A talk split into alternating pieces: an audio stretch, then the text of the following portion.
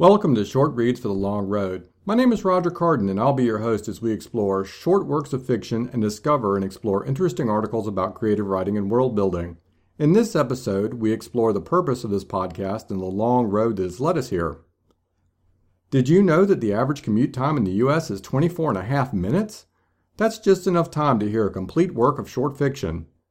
Despite the fact that people in the modern world have less and less free time, in smaller and smaller segments, short fiction has seen a decline in readership at a time when novels are getting longer. This may seem oxymoronic, but I suspect the culprit here is something called context switching, the amount of time it takes for a person to change tasks. It's difficult to make an investment in short fiction when you're worried about being interrupted during the process and having to take a few moments to get back into the flow of a story. Perhaps the solution to revitalizing short stories is to provide them in a format you can enjoy during your daily commute. How would it be if instead of 24 and a half minutes of honking horns, road noise, and traffic, you could travel in your mind's eye to faraway worlds, solve mysteries with a hard boiled gumshoe or femme fatale, find romance on a lost beach, or face unspeakable horrors from beyond space and time? Your daily commute would go from something you dread to something you look forward to. A guilty pleasure. That's the primary goal of this podcast to make great short fiction available in a format that can be enjoyed in the moment. Short Reads for the Long Road owes its heritage to audio programs from radio's golden age, such as X 1 and serials like The Lone Ranger.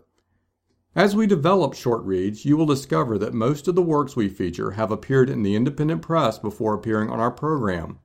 As a fan of science fiction, I have always understood the important role that amateur and independent publishers have played in the development of speculative fiction.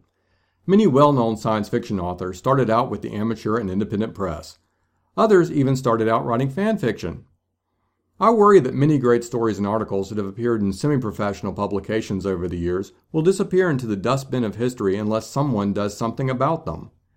You don't have to be an Andre Norton or a Robert Heinlein to write a great story. Unfortunately, it seems that only the big names have their short works preserved in anthology or audio format. We aim to change that.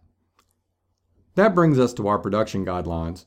Our goal is to have each program be no longer than 21 minutes.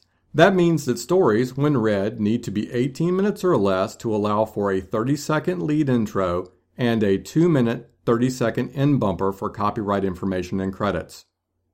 Stories should have been previously published in some form. Our goal is not to compete with the wonderful existing sources for short fiction, but to augment them, support them, and expand their reach, and to increase their readership.